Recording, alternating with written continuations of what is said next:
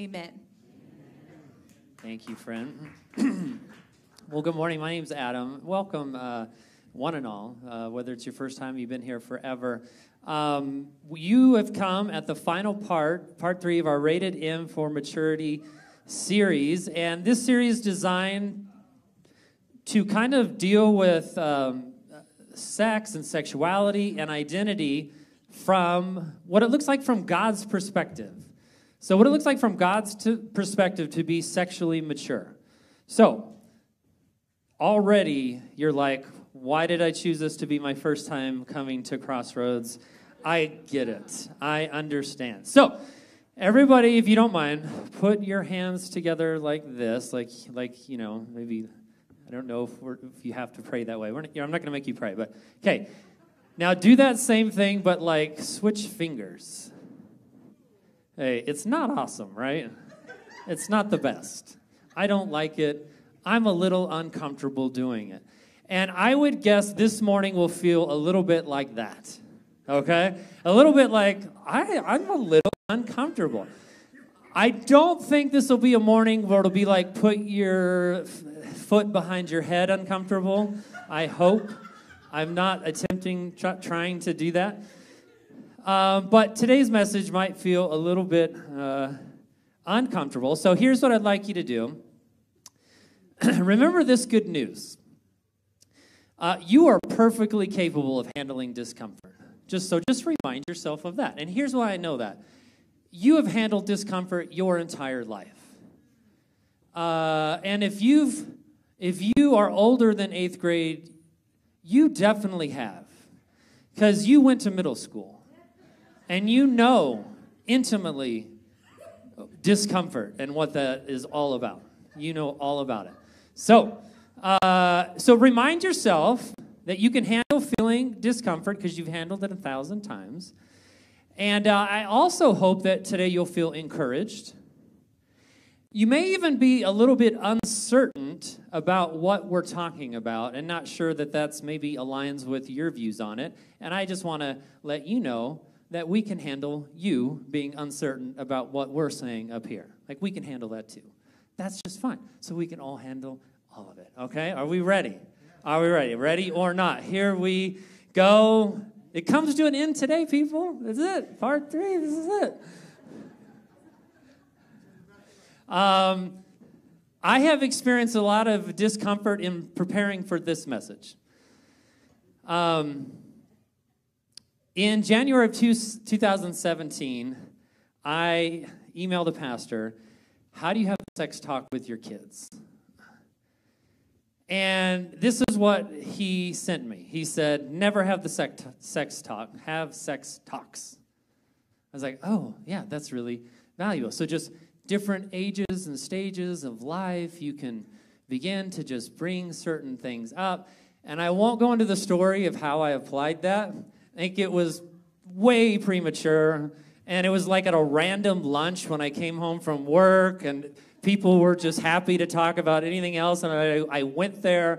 No one was ready. My wife wasn't ready. My children weren't ready. Faces were shutting down. No one's enjoying their meal but me.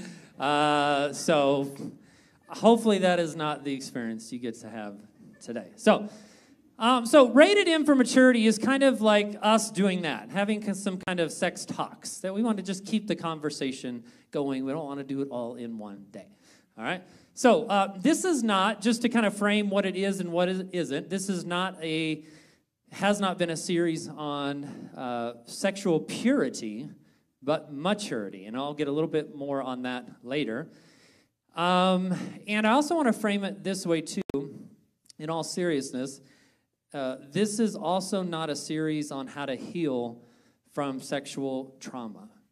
Uh, though we would think it would be very mature and very loving for you to consider pursuing your own healing if you have experienced pain and trauma in that area, which many people have, and it seems more and more people.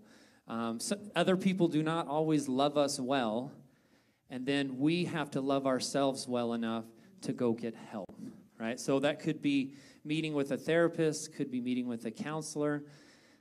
Um, it could be going to uh, Crossroads Celebrate Recovery Group that deals with past hurts. Um, as many of you know, and maybe some of you don't know, we have a wellness center downstairs where you can book an appointment and just meet with someone to walk through or begin a process of healing. So, if that's part of your story, we do think um, we, we can't get into all of that in, in, in this morning, but we do, we do want to say that uh, whatever that might be for you, we do think it'd be really important for you to consider maybe taking one of those steps for your own uh, health. So, um, part of our the reason behind our rated m for maturity series and is we want to start a conversation around sexuality and identity because our creator has a lot to say about it like so our creator the god who made us has a lot to say about that. Um, our culture never stops talking about it. And sometimes parents and churches could be the place that say very little about it. And so we know that whenever whenever like um, God's perspective on things isn't shared, the enemy is happy to fill in that void and share all kinds of stuff to bring confusion, to bring hurt, pain, and shame. So um, my parents, they never had sex talks or sex talk, um, which I look back and, and there's a part of me that's like, I'm happy with that the thought of my parents touching each other just disgusts me.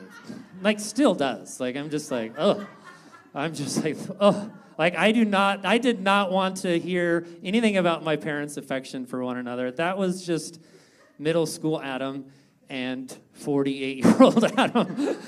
um, that's a confession. All right, I need help. I get it, I need help. All right, so though they weren't having any talks with me, you know who was? MTV, Madonna, Hugh Hefner, Boyz II Men. I'll make love to you and I'll hold you tight. If you're over 40, anybody? Thank you. Thank you. Thank you. Thank you. Boyz II Men, they're pretty tight. So I was. All right, sorry. I just saw my friend Roger. He, he turned on his, his light from his phone. just that is awesome. We got to travel. We'll do a show, a tour, me and you. I love that. Uh, even a, uh, yeah, I remember like growing up in a, in a, pretty Christian home and listening to that Boyz II Men song. I remember even like kind of like mentally going like, I'm sure they're married. I'm sure like they're happily married Christian people. Uh, made me feel less bad about it. Um, so I was a virgin when I got married at 26 years old, and uh, I am proud of that. Um, but I also recognize that virginity is not the only standard or measurement for sexual maturity, not even close. Um, sexual maturity is not just abstinence. Uh, make no mistake about it, that I have dealt with a lot of sexual immaturity even when I was a virgin. And I have dealt with a lot of sexual immaturity even while being married. Remember the finger thing? Yeah, I know. Yeah, it's, it's uncomfortable. I get it. I get it. You guys don't want to hear about this from me. You don't want to. I got it. I understand. I don't take it personal. Uh, so let's just keep going. So, honest confession, I uh, some of my sexual immaturity looks a little bit like this. I have looked and I have lusted. I have fantasized.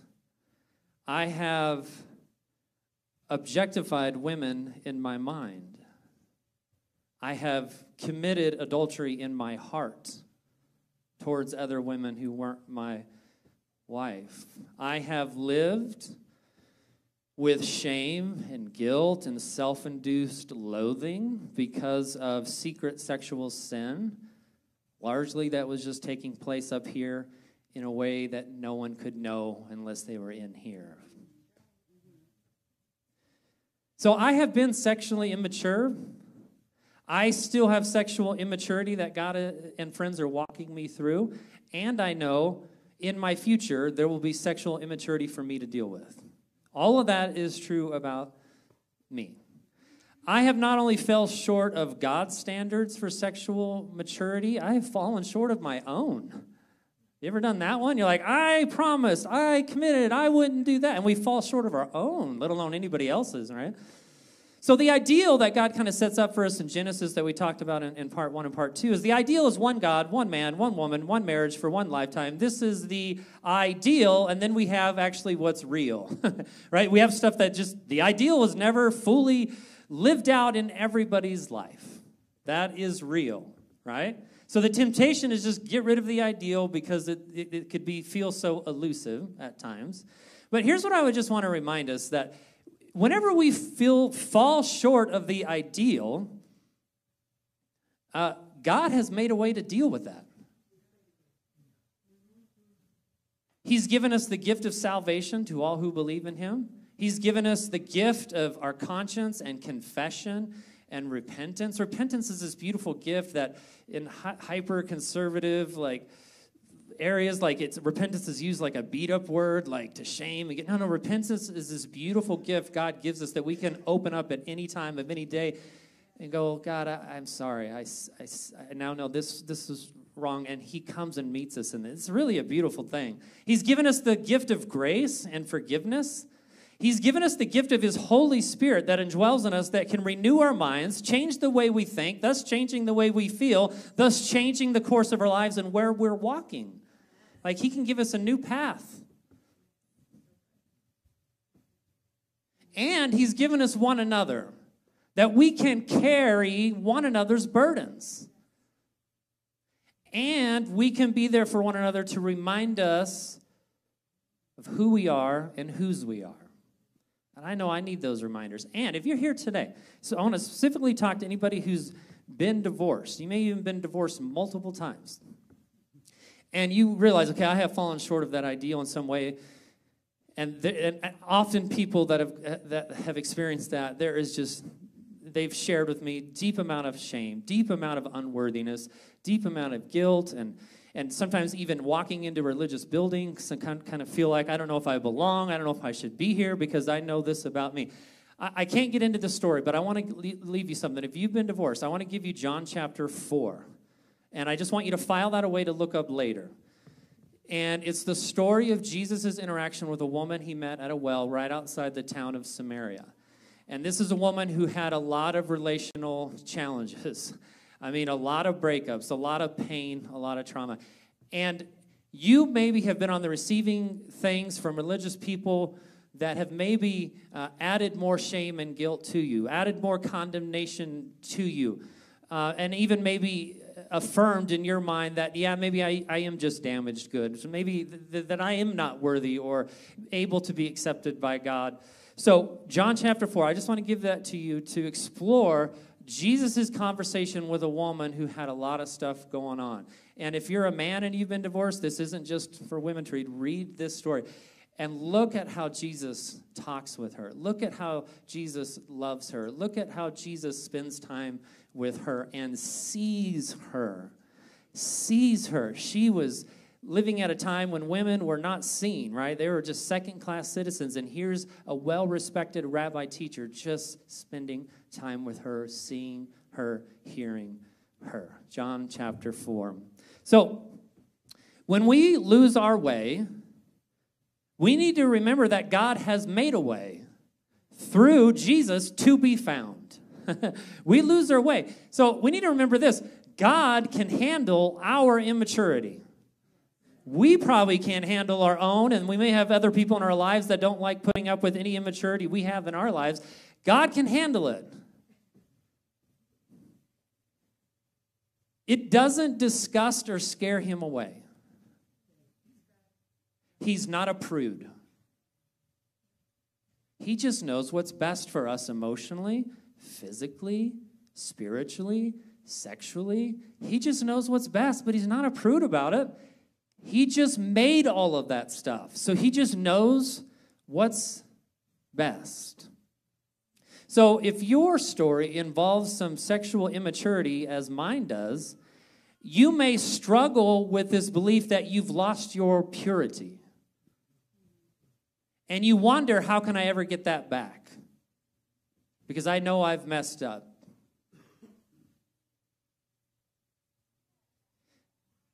My virginity didn't give me my purity. Purity came when I gave my life to Jesus Christ, and that was a gift from Him. It didn't come from abstinence. That's not what gave me purity in, in God's eyes. It was through faith in Jesus Christ. So if you kind of feel like, I feel like I still have this stain, this scarlet letter, um, I, I would just want to suggest to you that that could just be residual effects of pain and memories and real hurt and real trauma and maybe some real regret. I don't know that there's an actual stain there, not in Christ Jesus. When we give our lives to Jesus and we walk with Jesus. And so I just want to address like if you're here today and you're like, oh, purity, purity, oh man, I don't, yeah, that doesn't apply to me. Um, I'd like you to just get curious about what God really has to say about that.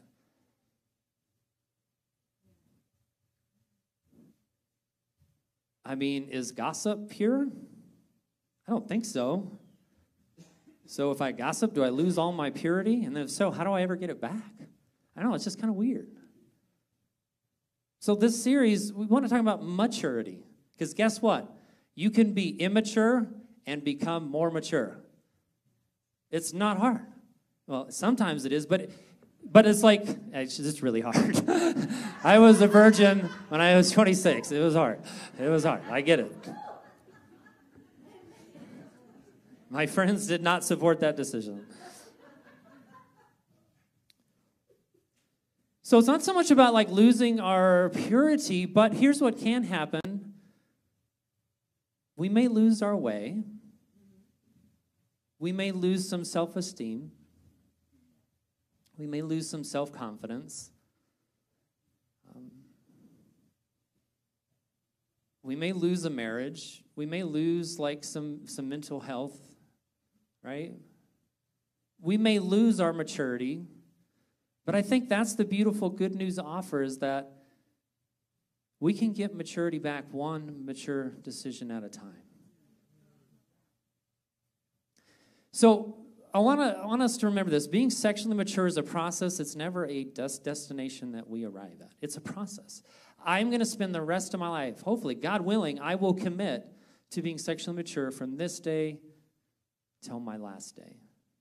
And we would hope that all of us, if you're a Jesus follower, that you would look, what steps can I take to be more sexually mature? The Apostle Paul said it this way uh, How do I put childhood ways behind me? He said this in a letter to uh, some Christians living in Corinth. He said, When I was a child, I talked like a child. I thought like a child. I reasoned like a child. When I became a man, I put the childhood ways behind me. So, what does it look like with, in the context of sexual maturity to just put some childish ways behind us and aspire to maturity? And here's a promise I feel confident making to everybody in this room you will never regret choosing to be sexually mature. You will not regret that. You'll not regret that. You may be alone in that, depending on who your friend group is. Culture may not really encourage that, but you will never regret choosing to want to grow in sexual maturity. You may feel uncool, but you won't regret that. And one of the, I think one of the childhood ways our Creator would like us to put behind us is letting culture define for us sexuality and identity. Because I think God would rightly like to define that for us.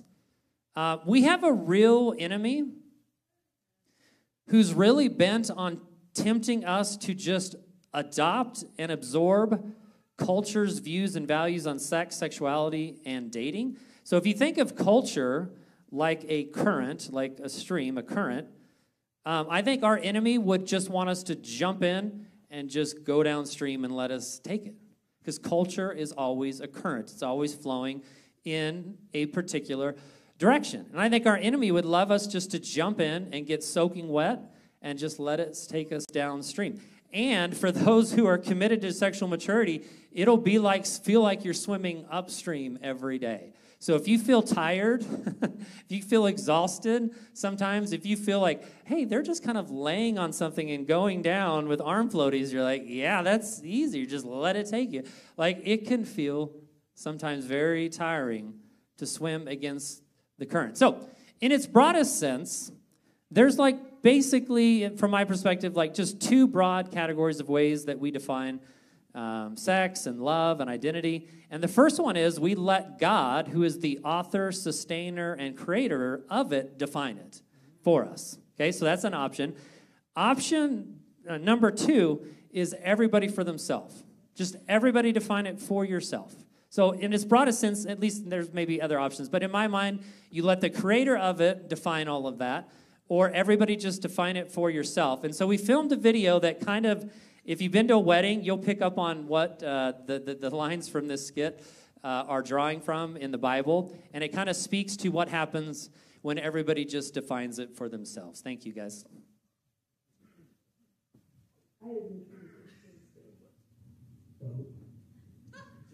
And before we proceed with the exchanging of vows, I would like to take this opportunity share with you all what love is. Love is sex on the third date.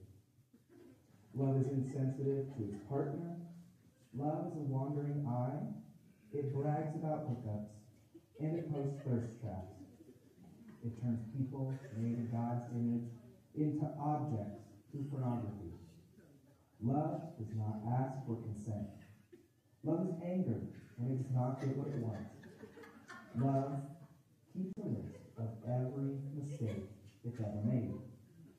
Love always shames, always gaslights, always gives up hope of ever working out, and throws in the towel. Love always fails. That was beautiful. Are you serious? Are you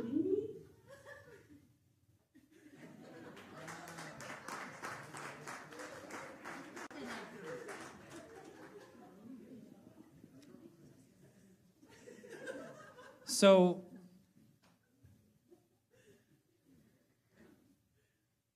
mankind has been,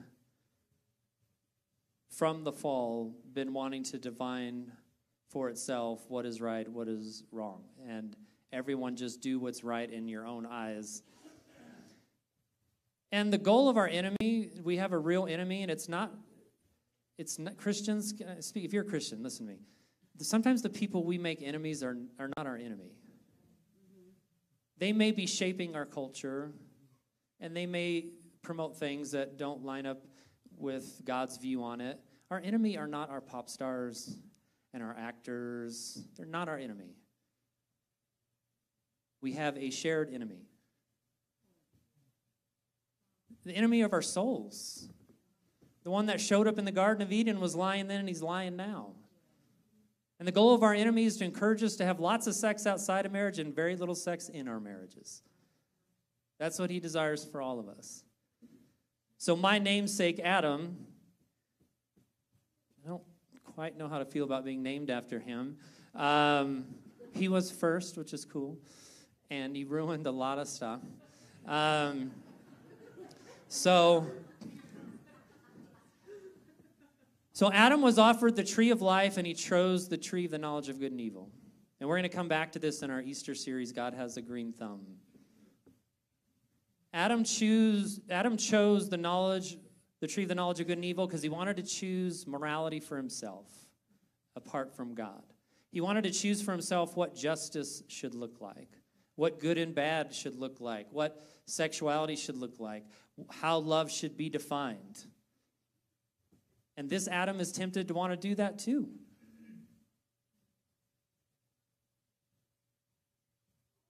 See, our enemy wants to destroy intimacy and safety. He wants people to live under piles of guilt and shame, especially around the area of sex. he wants to instill in them just this sense that they don't belong and God would not want them or have them.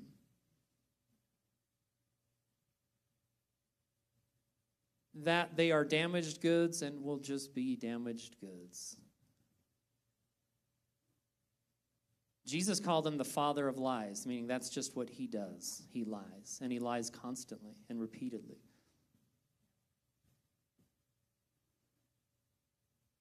See, John the disciple tells us that God is love, meaning God created it, He sustains it, and He defines it.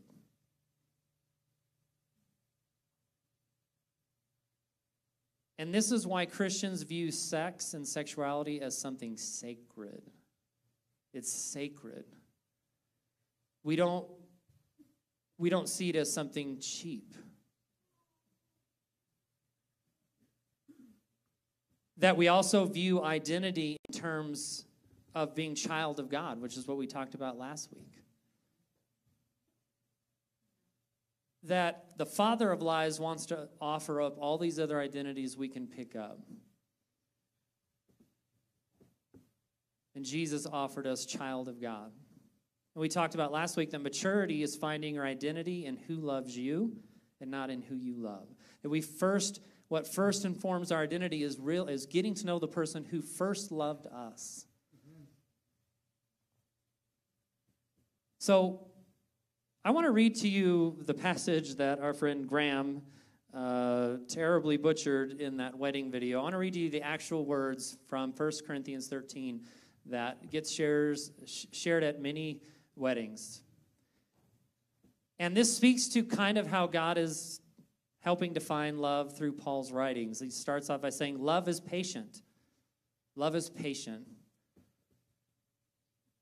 That can mean lots of things, but it most certainly means it doesn't apply pressure on somebody. It doesn't see waiting as a problem because love is patient. Love is kind meaning it doesn't treat a new digital picture of a man or woman's body as something to be objectified and sexualized. That we just don't take a person's body and see it as just individual parts. We see the wholeness. We see the image bearer in that person. That they're made in the image of God and they are sacred. Because love is kind. It does not envy. There's lots of ways this can apply, but it could also maybe for you be learning to not be envious of someone else's body shape or their relationship, but learning over time to embrace your body. Because you have a wonderful creator. Love does not boast. So, love doesn't brag about their sex life or gossip about the sex life of others. Love is not like that. Love is not proud. Love just doesn't decide, I'm going to define all of these things on my own apart from God. Love does not dishonor others. So it doesn't do elevator eyes. It doesn't do that I'm driving and they're running and I kind of go, I should check the rearview mirror, make sure it's aimed in the right direction doesn't disrobe and dishonor others. It's not self seeking. I love you is not a come on line to try to get someone to fulfill your sexual desire. I love you is not a come on line, that's a sacred line.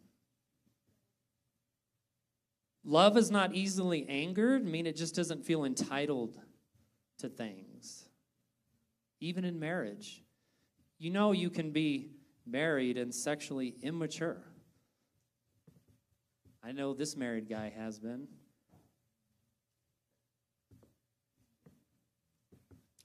It keeps no record of wrongs.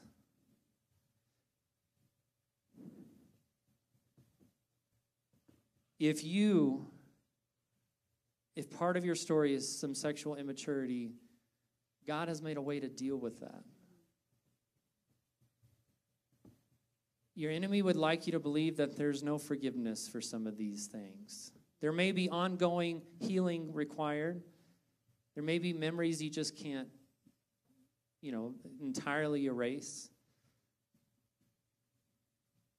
But love doesn't keep a record of wrongs, and that's just not keeping a record of other people's wrongs, that's keeping a record of our own. Because when we confess our sins, 1 John 1 9 says he's faithful and just to do what? Forgive us of our sins and cleanse us. So if God is not holding a list against us, I think he would want us to not hold a list against ourselves. And that doesn't happen in a day. It could just be ongoing conversation with God. I know you have forgiven me, but I haven't forgiven me. God, would you help me? Would you help me? Would you help remind me? Because love doesn't keep a record of wrongs. Love does not delight in evil, but rejoices in the truth. Love celebrates God's view and definition of sex and sexuality. And I love how it ends. It always protects, always trusts, always hopes, always perseveres. Love never fails. My love fails, but not his. Not his, not once. And when my love fails, I got to go to the one whose love never fails and go, Help. Help me. I'm being immature. Help me. I'm struggling. I love this beautiful description of love. And so, maturity, an aspect of maturity is letting God define love. Maturity is letting God define love. Maturity is letting the God, the author and creator and sustainer of all these things, define these things for us. If I have an issue or confusion with my iPhone. I book an appointment with the Genius member at the Apple store. Why? Because these are the people that know the inner workings of these phones.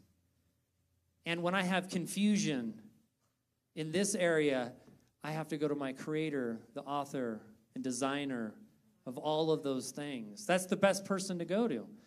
This is kind of weird to think about, maybe. I love this. I, I, I read a quote and then I just changed it and put it in here so I didn't have to quote them. But it was a great thought they shared. the first sexual thought in the universe was God's, not man's. The first sexual thought to ever be had was God's. He, it came from here. He created that idea. So God thought of sex before man did, and then the fall happened, and man has been trying to think about sex without God ever since.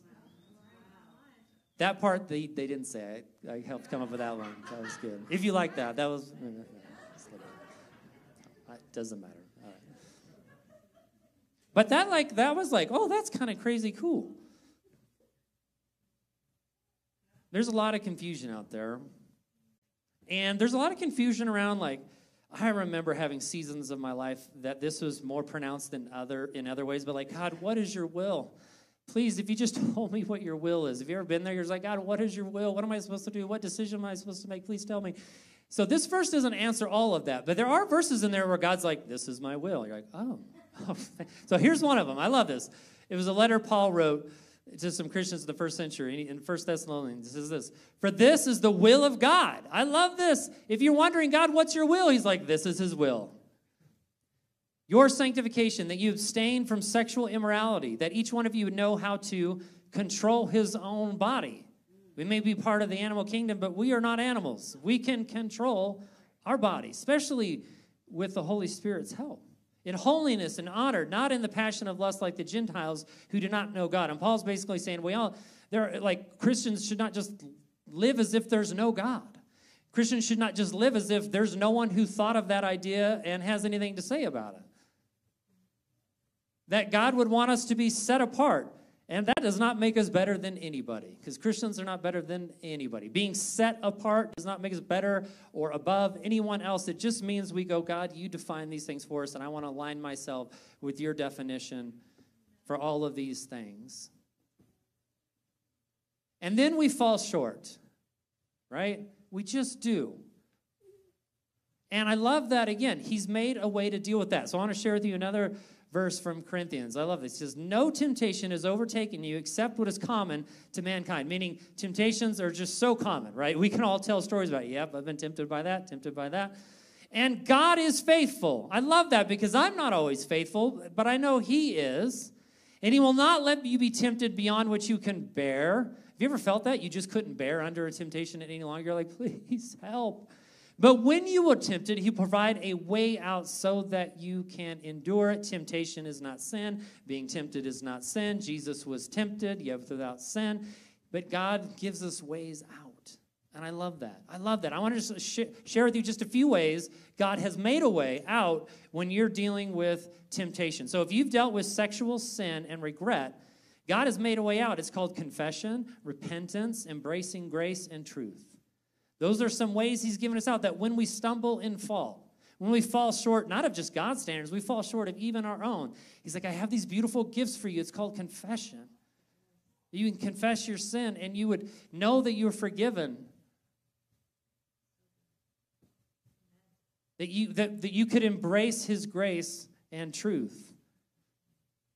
If you've dealt with sexual trauma, he's given us a way to pursue healing. And, and, I'm not an expert in this, but I know this one thing. I know time doesn't heal, but I do know time spent with someone can bring healing that you would invest time with a therapist or counselor or, or, or, somebody who could sit with you and help you talk through and process real things that are really heavy and really, really painful.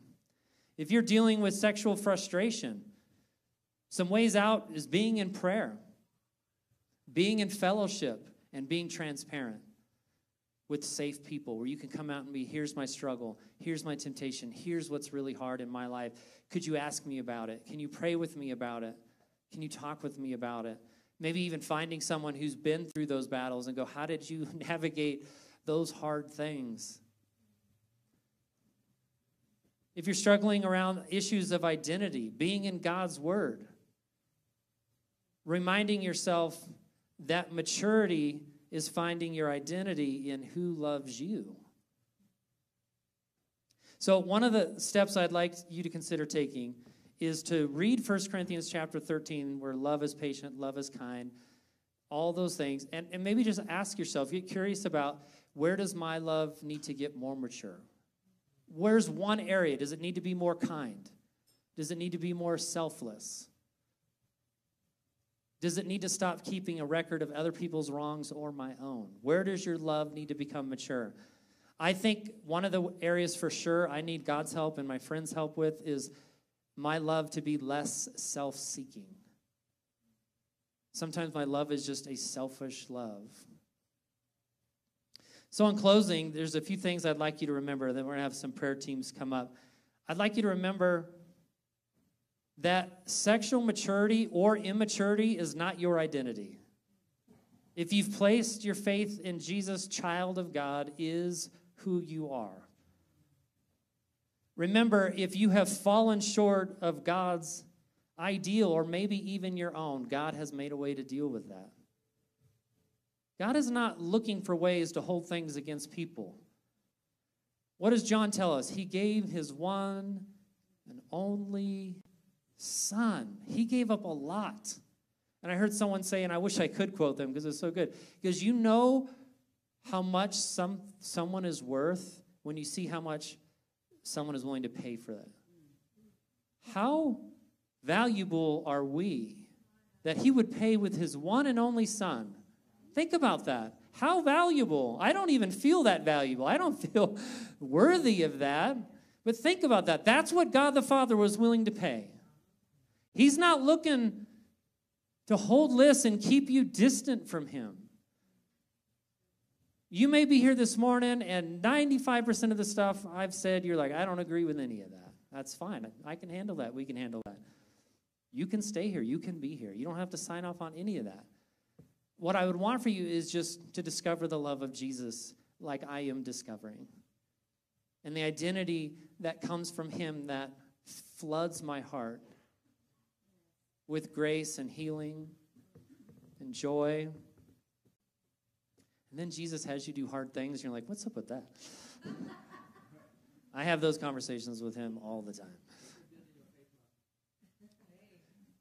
Yeah, he does have us build our faith muscles through having to sometimes wrestle with heavy, hard things, right? And remember that you'll never regret choosing sexual maturity. You just, you just won't regret it. If you're a teenager, you probably would feel alone like me when my friends were doing stuff and I wasn't. And it was hard. It was really hard. You feel alone. You know, and, and I now can look back and know I wasn't alone. And I had my buddy Phil with me, who was in a similar boat. Nobody liked us. that was fine. I'll, I'll get help with that. Um, I met my wife. She likes me. It all worked out. It all worked out. So I love you, friends. Um, if anything I've shared today felt less like fingers not in the right place, but a leg over the head, it wasn't my intent, truly. It really wasn't. If you're leaving here with any guilt or condemnation, I just know that's our enemy. That's what he does. That's who he is. He wants to fill us with those kinds of things. And that's not from our Heavenly Father.